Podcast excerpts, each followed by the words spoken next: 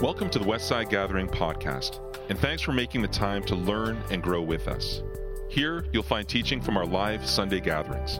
After the message, we'll say a little more about our church and how you can connect. But for now, let's jump right in.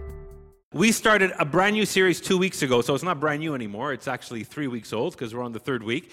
And we kicked off this series called Pressure Points to really just pause and explore some of the common pressure points that many people have felt during the pandemic, some related, some unrelated to the pandemic. And we started with two weeks. Brett Allman was with us. He did an awesome job helping us walk through, at least initially, some themes um, uh, associated with mental health. Uh, it's not over yet. This Tuesday night, you can sign up for a live Zoom conversation with Brett. So send in your questions, register for that. That's happening this, uh, this Tuesday night. And next fall or next season, we're going to be introducing an eight week workshop called Sanctuary to help uh, anybody who's interested process some of these things in, in deeper ways.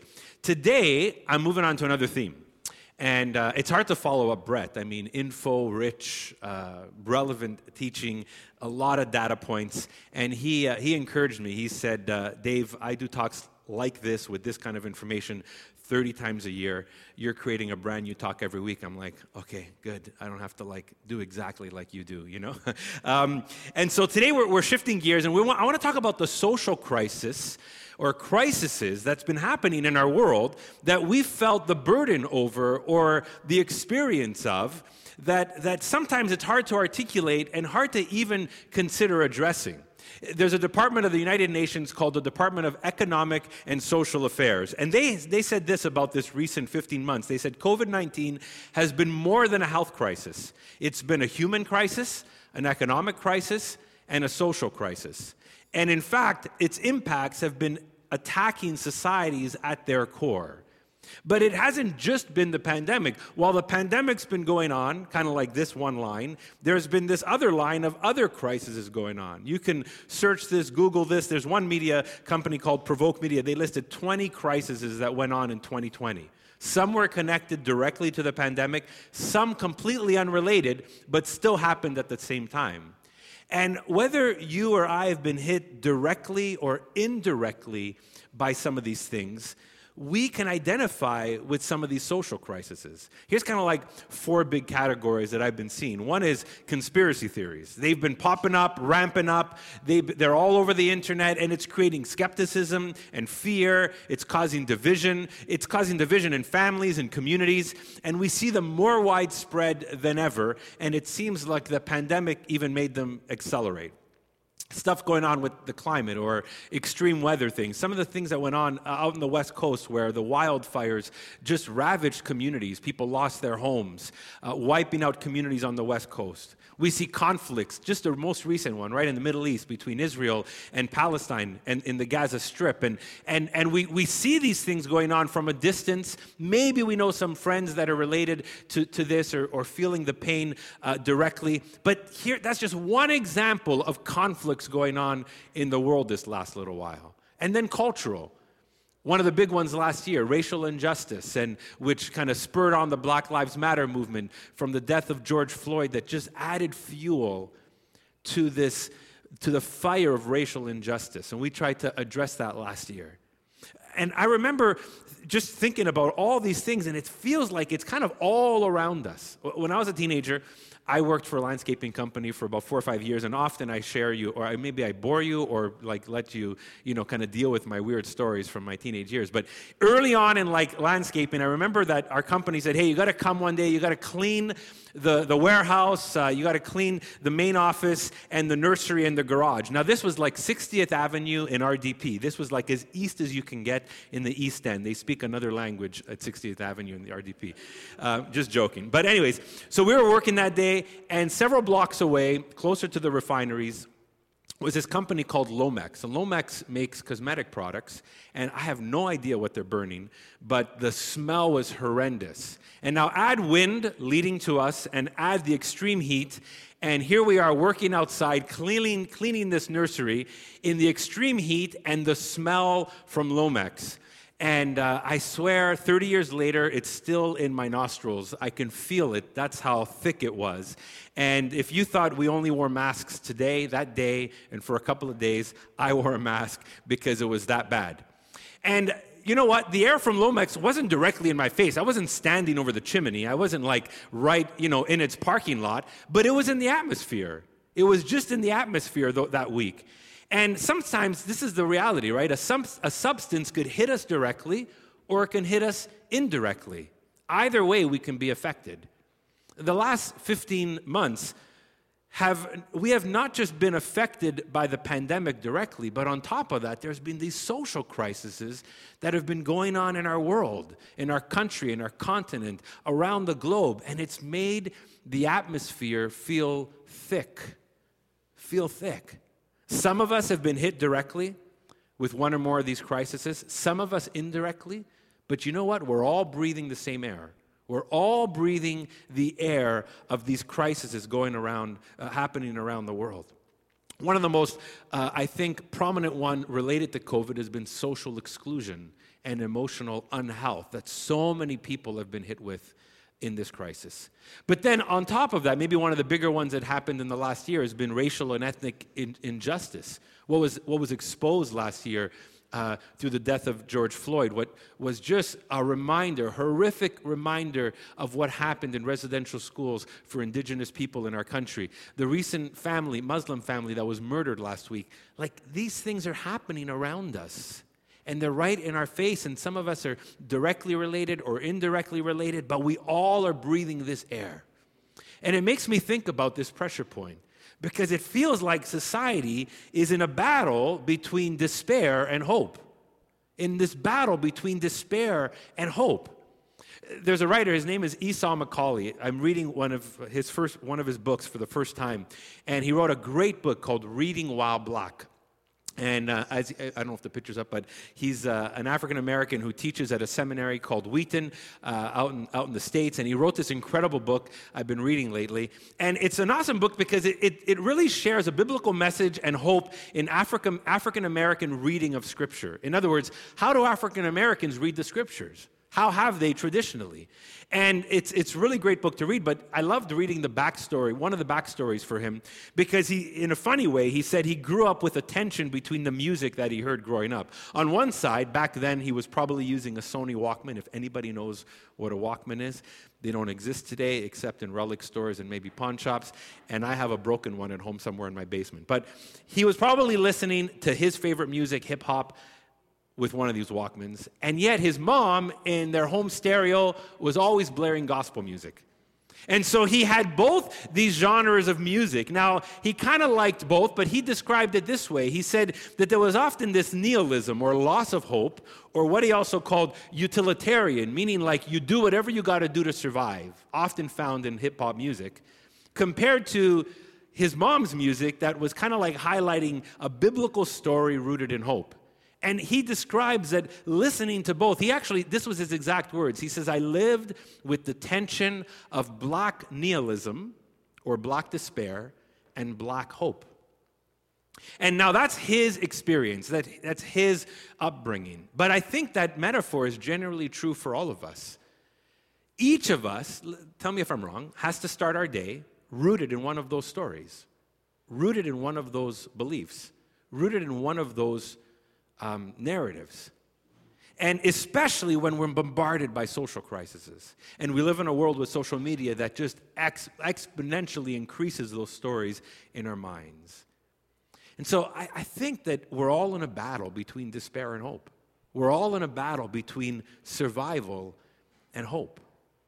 And while, like this morning, we sang and it was, it was hopeful words in the music we sang, it was part of the biblical story we, we just reveled in God's love for us and that He's our Heavenly Father and we're His kids. While a follower of Jesus should live rooted in a different story, we all experience and interact with a world in crisis. We all, day to day, are interacting with the same world. And these social crises that we have weathered this year have weighed heavy, heavy on many people's hearts, many people's experiences, directly or indirectly. And it reminds me of something Mr. Rogers said. Uh, In fact, there's a really cool stained glass um, art that was just created of him. It's hanging in New York City somewhere. Uh, and it's a really, really cool picture. But he, he's, he's, he's famous for these words of one of the songs he wrote. He says, What do you do with the mad that you feel? What do you do with the mad that you feel? He taught little kids all over North America to process their feelings and to process what they're going through. And he asked that question in this song What do you do with the mad that you feel? And so, like, my question to you, and I'm not going to put my cardigan on now or anything like Mr. Rogers did, but my question to you is what do you do with the experiences and the emotions caused by the social crises in our world? What do you do with that? How do we handle that? How do we process that? Unfortunately, what happens is in our world, many people just take sides. I'm like this side, or another side. Or maybe we get polarized. Maybe we get into debates. Maybe we argue. Maybe we, we post simple memes, memes on our Facebook page or on Instagram or TikTok or whatever platform we use. Or many people share unverified opinion bombs in their conversations or in their posts or in conversations. And you can just see comments on threads of people just hashing out everything they think and would believe or have their opinion about. And it's usually our own. Sometimes we reduce a social crisis to an opinion, to a meme, to a political talking point, or worse, we use an ideology or, a re- or religion to hijack the issue. And what we do is we throw fire, uh, we, we throw fuel to that fire rather than water. So, what I want to do today, I want to take Brett's approach the last couple of weeks, where he gave us this framework of body, mind, and soul. You know, just how we can't approach mental health only in one facet. We, we're, we're a human being and we, we need to approach it with body, mind, and soul. And, and, and you might think, well, that's just a framework. It's nice to say body, mind, and soul. Is that really biblical?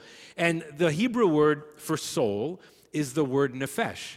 And if you go into your Old Testament right now and open your Bible and find ways that nephesh has been translated in the English, you'll find a different, different words. The word living creature, the word life, the word person, the word soul, the word mind. And what you get by this is that when, uh, in, in the Hebrew language, when they use the word nephesh, they just did not mean your inner soul. They meant your mind, your heart, your spirit, your thinking, your body, all of your life was kind of encompassed in this word nephesh. In other words, it encompasses everything you are. And so Hebrew thought, which also influenced the New Testament writers, viewed us as holistic body, mind, and soul people. So when we hit a crisis, we can't just address it with the mind or with the soul or with the body. We need to think about it holistically. So I, want to I wanna take that framework and use it the next couple of weeks as we kind of jump from topic to topic in our series. And I want to start it, start using that again today. Just the social pressure points in our world. How do we start like dealing with that with our body. And I want to think about the body as obviously who we are and, and our experience. Because before you and I will share an opinion, before you and I should ever say, I like or dislike this, or you should do this, or you shouldn't do this, or this is how you should react, or take sides, what if we put ourselves in the person's shoes? What, think about your body, right? Putting myself in somebody's shoes is a metaphor of what would it be like to live their life? What would it be like to go through the crisis they're going through as them, not as me? What would it be like to be a family member uh, or a relative of one of those 215 kids that the remains were found under that place in BC? What would it be like if I put myself in their shoes?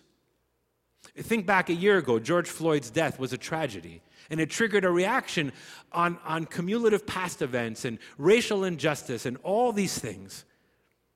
And I'm telling you, like anybody, I, I likely had an opinion that day, that week, that month.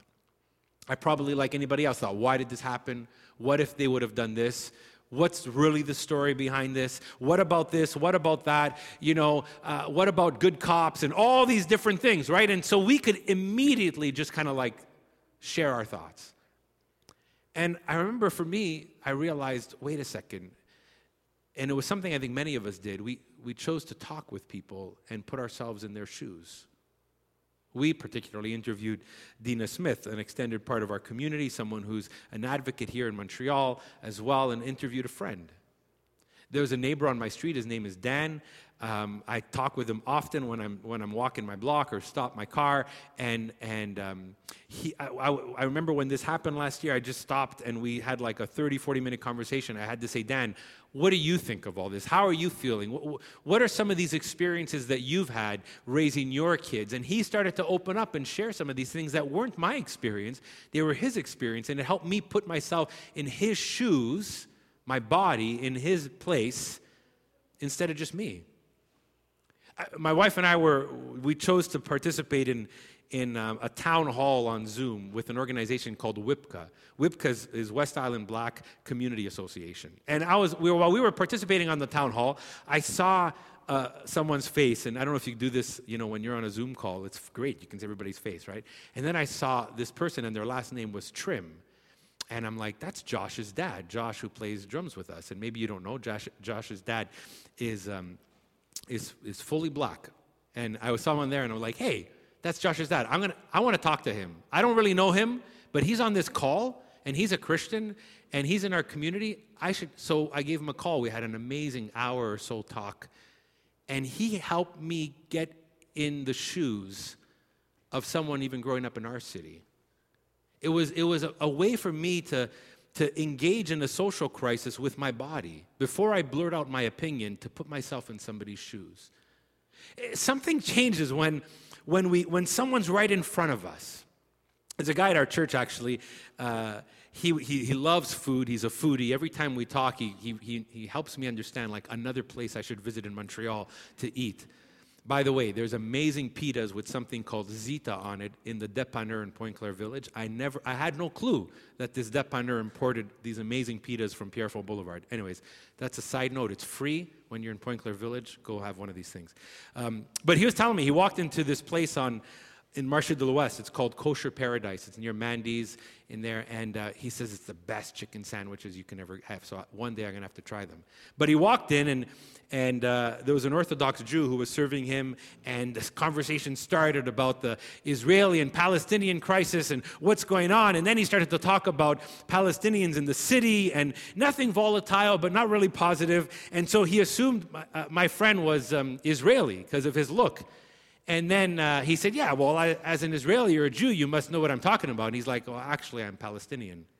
And all of us like, oh, you know, I know this is a complicated story. I don't, I don't mean, and he just backtracks, right? He starts to, because now you can't just talk about it. There's a, there, here's an Orthodox Jew and a Palestinian right in front of each other, and one's ordering food from your restaurant. What are you going to do? And so it's putting yourself in people's shoes and until the person or the crisis is in front of you, you don't know what you don't know. And that's really important to understand when these social crises hit. To begin to recognize that we don't know what we don't know. And it leads to this next part how we, when these social crises happen, how do, how do we engage our mind? It doesn't mean that you need a degree. Nobody has, like, I'm not telling you go get a bachelor degree in international studies and global crisis issues and, you know, all that kind of stuff. But do we understand the crisis at all before we talk about it? I mean, I'm not an economist. I'm not an anthropologist. I'm not a sociologist. I'm not a, um, you know, a meteorologist. I'm none of those things. Sometimes I like to talk like I am, but I promise you, I know none of that stuff. I'm really ignorant in most of that stuff. But you know what? The, to carry the weight of a social crisis usually means we need to grow some insight in the area. Usually means we need to learn something we don't know. Usually it means before I, I, lean into something, before I comment on it, before I even pray about it, do I, do I understand it at all? Last year, when, when just the rise of the theme of, of racial injustice came up, I picked up another book on this topic called The Color of Compromise. And this author helped me see even the church's involvement during slavery, during history. And it helped me realize I can't ignore history. I can't ignore what was involved there. And that helped me understand how to pray and how to listen and how to discern. To be honest, when the news came up a couple of weeks ago about these, the remains of these 215 children, I, I felt paralyzed. I did not know, like, how should I respond? Should I just post something on my Facebook page to say that I'm empathetic towards this? Do I have to find a quote? Do I should I share an opinion? Is there like should I even like what do I do? It was such horrific news. And this as the social crisis was unearthed and had to be relived by so many indigenous communities, I again I felt ignorant of it. I really did. And part of me still is. And I thought, what could I, what could I say? And a friend of mine, her name is Jennifer Lee, and she's served with and worked with indigenous communities over the years. She shared a talk from uh, a Christian um, theologian who works at the Vancouver School of Theology, but he's also part of an indigenous community. So I thought, you know what? I'm going to listen to this person whom is part of the indigenous communities and is also a committed Christian. And I listened to his story and his words, and I allowed him to be my teacher for 45 minutes. And it was one of the best 45 minutes spent in relation to this topic because it helped me understand what I didn't know. And then it helped me understand how my posture towards it and how I could pray and what kind of grieving was really going on behind the scenes. And, and until you can sometimes search these things out before you form an opinion, before you respond, before you just post something, whether it's positive or negative about issues that come up, it's so important to just learn a little bit because it means that one, it, it forces us not to ignore the issue and it forces us not to be ignorant about the issue as well. And then for me at least, I'll tell you for me, it prevents me from feeling paralyzed. It prevents me from being paralyzed by the crisis that can sometimes create a sense of hopelessness because you're just like, well, what do I do? How do I respond? And, and here's, here's the last piece of this, uh, this three piece process body, mind, and, and the last one is soul. And when we think about soul, it's not like experience or education like body and mind are, it's contemplation we begin to contemplate and we, we, we, become, we become present with God in the moment. And when, when you look at the biblical story, God's people uh, in the life of Israel or the church, over the years, they give us a practice that we can adopt, a prayerful practice that we can adopt to deal with crises like this, whether we've been directly affected or indirectly or just breathing the air of this. And the practice is lament. The practice is lament, it's a form of grief. And I can tell you that, that because from my own experience and lack of experience, that grief is something many people avoid. And sorrow is something many people avoid. Uh, I've said this before that when we've walked through the emotionally healthy spirituality course, the one topic on grief was the one that hit me because I realized I don't know how to grieve. I struggle with that. The scriptures, though, call us to this practice called lament. One of the Old Testament prophets, his name is Jeremiah, he was known as the weeping prophet because he cried over the, the struggles of, the, of his city, Jerusalem. He, he saw the city at ruins and in tragedy, and he wept over it. In fact, he's known to have penned another book in the Old Testament called Lamentations Lament, Lamentations. And stylistically, he writes it like, like an acrostic, like from A to Z. You know, A is for apple, B is for bedroom type of thing, right? C is for carrots, whatever. So in, the, in his own Hebrew language, he wrote it out acrostically, acrostically like in, with the, the letters of the alphabet. And people wondered, like, why did he do that? Was he just trying to, trying to be creative? No, what he was trying to do was unpack as much of the grief that was going on him, in him as possible by walking through the alphabet and saying, How can I describe what I'm feeling through the letter A? Or in Hebrew, Aleph. How can I describe, you know, describe what I'm feeling through the letter B, through the letter C? It's just a, it was a process. What he was doing, he was letting out the pain in a, in a form of lament. The scriptures have lament in it, and one of the places we can find it is actually in the Psalms in Psalms chapter 10. I want to give you guys an example. There's, there's many Psalms you can, you can reach to, but Psalms 10 is a great, is a great example. There's many others, and I'll, I'll share with you in a second. But I just, just I want to help us just see this. And trust me, I'm not going to teach on this whole thing. I'm just going to like walk through really, really fast. And so if you got your Bibles, you can turn to it, just watch on the screen, but just listen. The, the, the process of lament has about four or five pieces to it.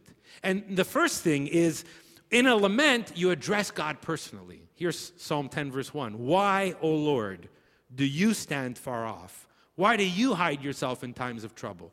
There's no beating around the bush. This psalm writer is grieved and he's confused and he's like, Lord, where are you? But he addresses God personally in his lament.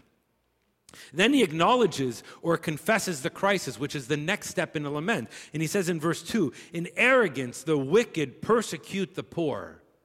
He's acknowledging what's going on. This is the tragedy. This is the tragedy. The wicked are persecuting the poor. And he'll unpack it a little bit more. But that's part of lament, acknowledging or sometimes confessing, if we're complicit in it, what has gone on, what's been the crisis. The next phase is to bring that pain or those questions boldly to God in this lament. Here's the second half of verse 8 into verse 9. He's describing their eyes stealthily watch for the helpless. They lurk in secret like a lion in its covert. They lurk that they may seize the poor. They seize the poor and drag them off in their net. So he's like, God, he's describing the pain to God. He's describing the pain in further detail. But then he doesn't stop there. He petitions God to act, to intervene. Verse 15, he says, Break the arm of the wicked and evildoers. Seek out their wickedness until you, until you find none. Now, to break the arm of the wicked basically means stop them, God. God, would you stop what's going on? Will you stop this injustice? Will you stop this oppression? Will you stop what leads people to do this or to do that? God, would you stop any form of, of ideology or posture or belief that would lead to another residential school thing? Would you stop it, right? And so this part of lament is a petition asking God for help or intervention or comfort or guidance. And then here's the last one, verse 17. O Lord, you will hear the desire of the meek. You will strengthen their heart. You will incline your ear to do justice for the orphan and the oppressed, so that those from earth may strike terror no more. Notice how it's future. You will do this. You will do that. The lament leads to believing God's promised future. It doesn't leave us just hanging, but it it leads us to believe God's promised future. He will do this, He will act, He will bring relief. And whether it's fully in this moment or as we know as Christ followers in the new creation, it will be done. And so we see this in this psalm. And, and I'm, here's what I'm inviting you. You want to lean into a social crisis with your soul? Learn to lament read Psalms like Psalm 10 or 13 or 22 or 77 or 43. These are Psalms you can read and learn what it means to lament. But here's what else you can do make it really relevant, make it really modern, use your own words and, and write your own lament. Take this, this five point pattern and write your own lament. Address God, share what's going on, bring questions, you know, lean into what's happening and look towards God's future Uh, there's a, a, writer, his name is Mark Vroegop, and regarding tragedy, he, he writes this. It's really a great phrase. He says, The practice of lament is one of the most theologically informed actions a person can take regarding tragedy. And then he says this To cry is human, to lament is Christian. It's true. We're all humans here. And regardless if you're watching from home or you're just listening to this for the first time and you're wondering, who are these people? It's true. To cry is human. But lament is something completely different. To lament is fueled by the Christian story, both in Israel and the church. To lament is Christian. And then what we do with our soul as we contemplate and bring this before God, we can lean in. We can lean in and when we lean in, we ask God, God, what do you want me to see in this? What do you want me to see in this tragedy, whether it's personal or around the world? What do you want me to learn from this? What do you want me to do in the middle of this? And you know what? You might be tempted to do all kinds of stuff. Oh my gosh, maybe I should give to this, maybe I should do that, maybe I should move across the world, maybe I should get involved in this in this issue. And maybe that might be the case, but let's be realistic. You can't do everything, right? You can't do everything. I'd encourage you to do for one what you would love to do for everyone, and at least do that. But here's what the scriptures call us to, regardless. I don't have to like do some crazy exegetical, you know, um, jumping jacks to tell you this. Love your neighbor in the crisis. Love your neighbor in the crisis. Jesus told us, love God with all your heart, love your neighbor as yourself. And we keep getting that over and over again. If we truly love God, we're going to love people.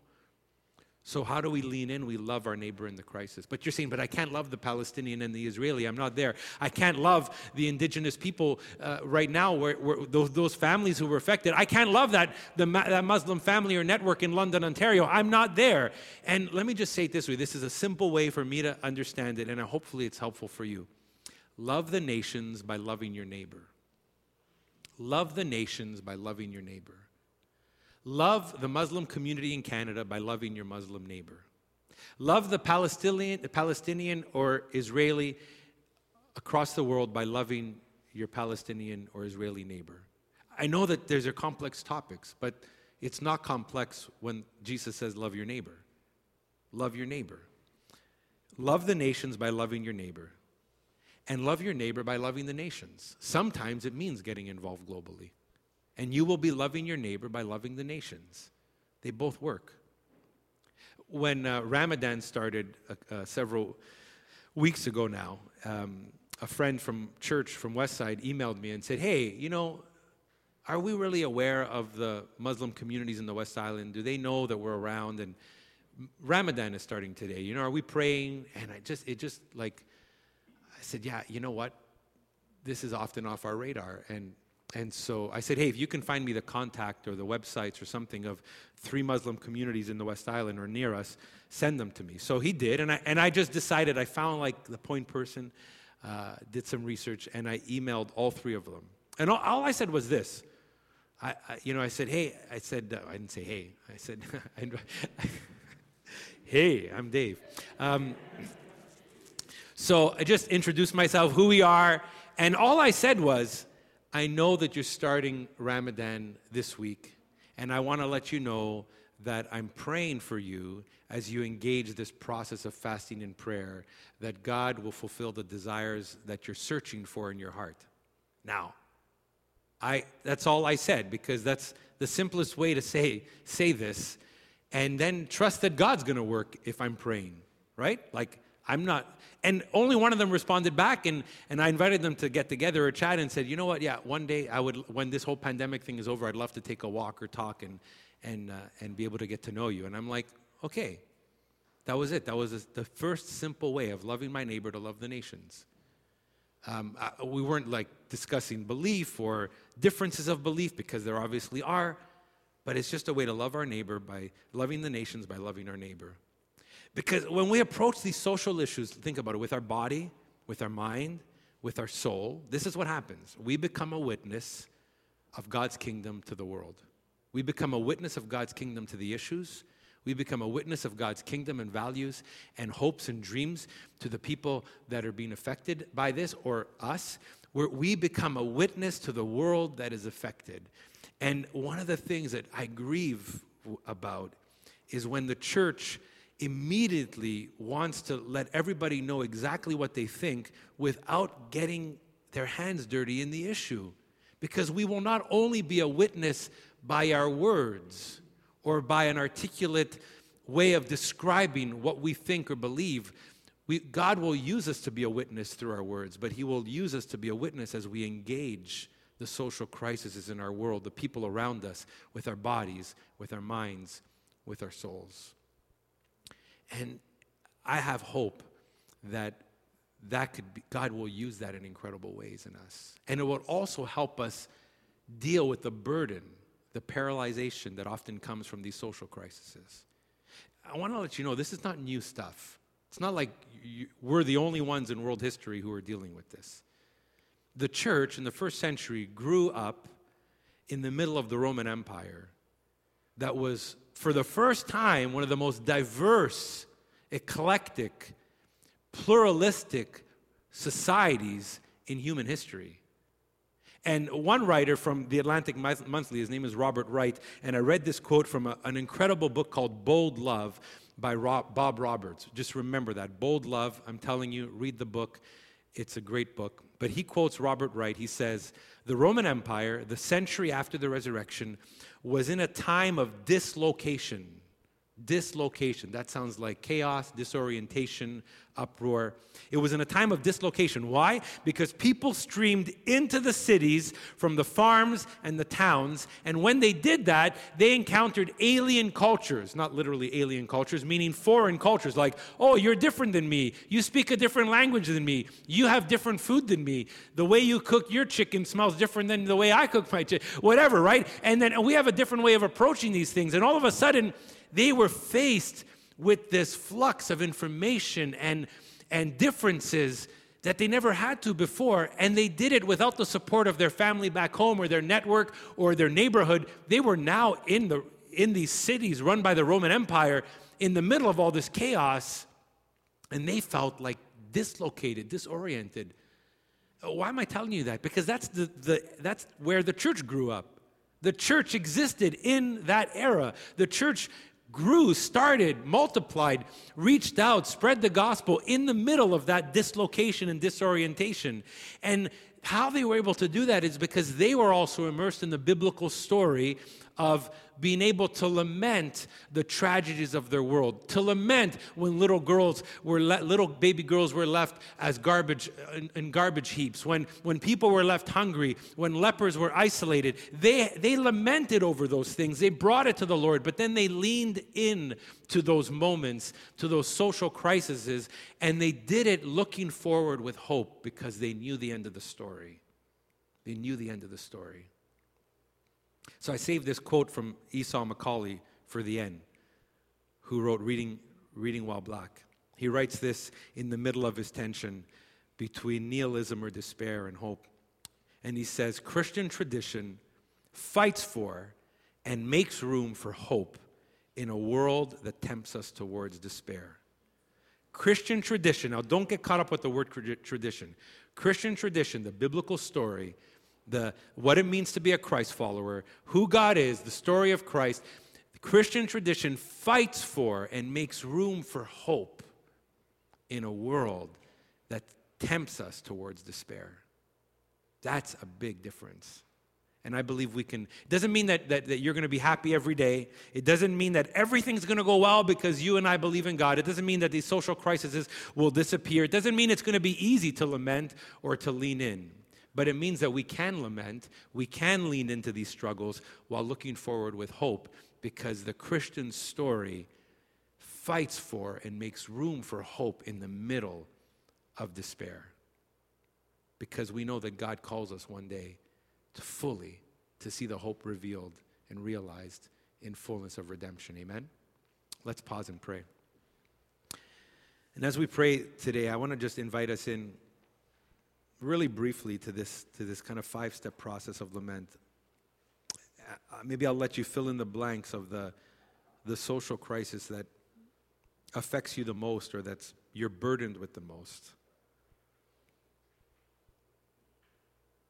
And I'll just address one of them and leave us space for more beyond this moment. Oh God, where are you? Where are you today? Where are you today, God, in the middle of tragedy? In the middle of the aftermath of murder? In the middle of intolerant injustice? Where are you, God?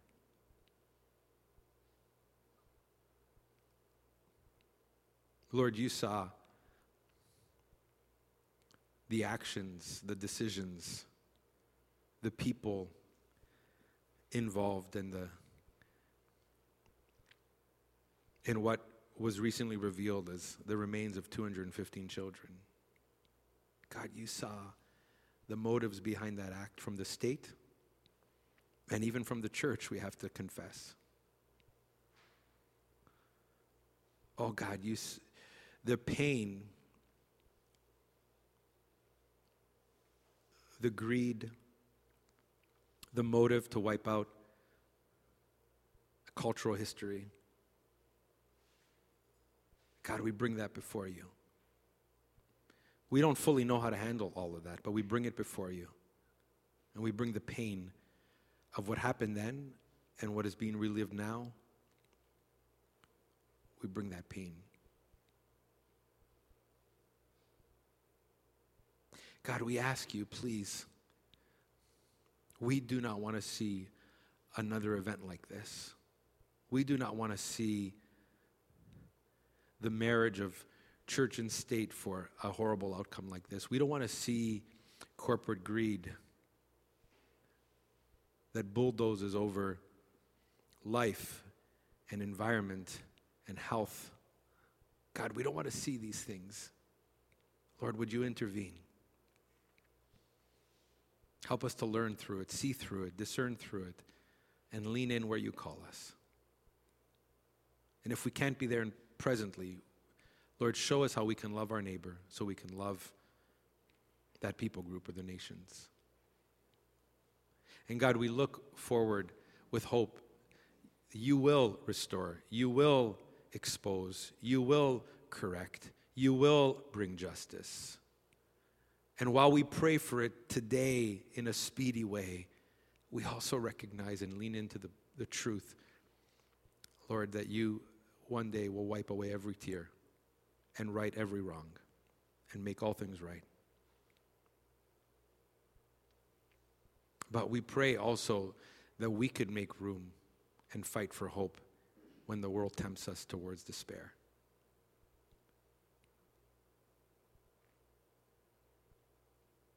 We thank you that we can that this is just a, a, an honest, real way that you, through the Christian story, invite us to deal with the experience and emotions of the social crises in our world. In Christ's name we pray. Amen. Thanks for listening. We hope this message helps guide you on your spiritual journey of discovering the life and message of Jesus. We update this podcast weekly, so why not hit subscribe and journey with us? Who are we? Westside Gathering is a local church in the West Island of Montreal. We're a simple community of faith where we want you to feel welcome, even if you're not into church or religion. We meet every Sunday, but you can also find smaller groups, environments, and resources for all ages between Sundays. Find out more at westsidegathering.com. You can also find us on Facebook, Instagram, and Vimeo. We'd love to hear from you. Ask a question, ask for help, or let us know how we can pray for you. If you'd like to contribute financially, just go to westsidegathering.com forward slash giving. Until next time, peace.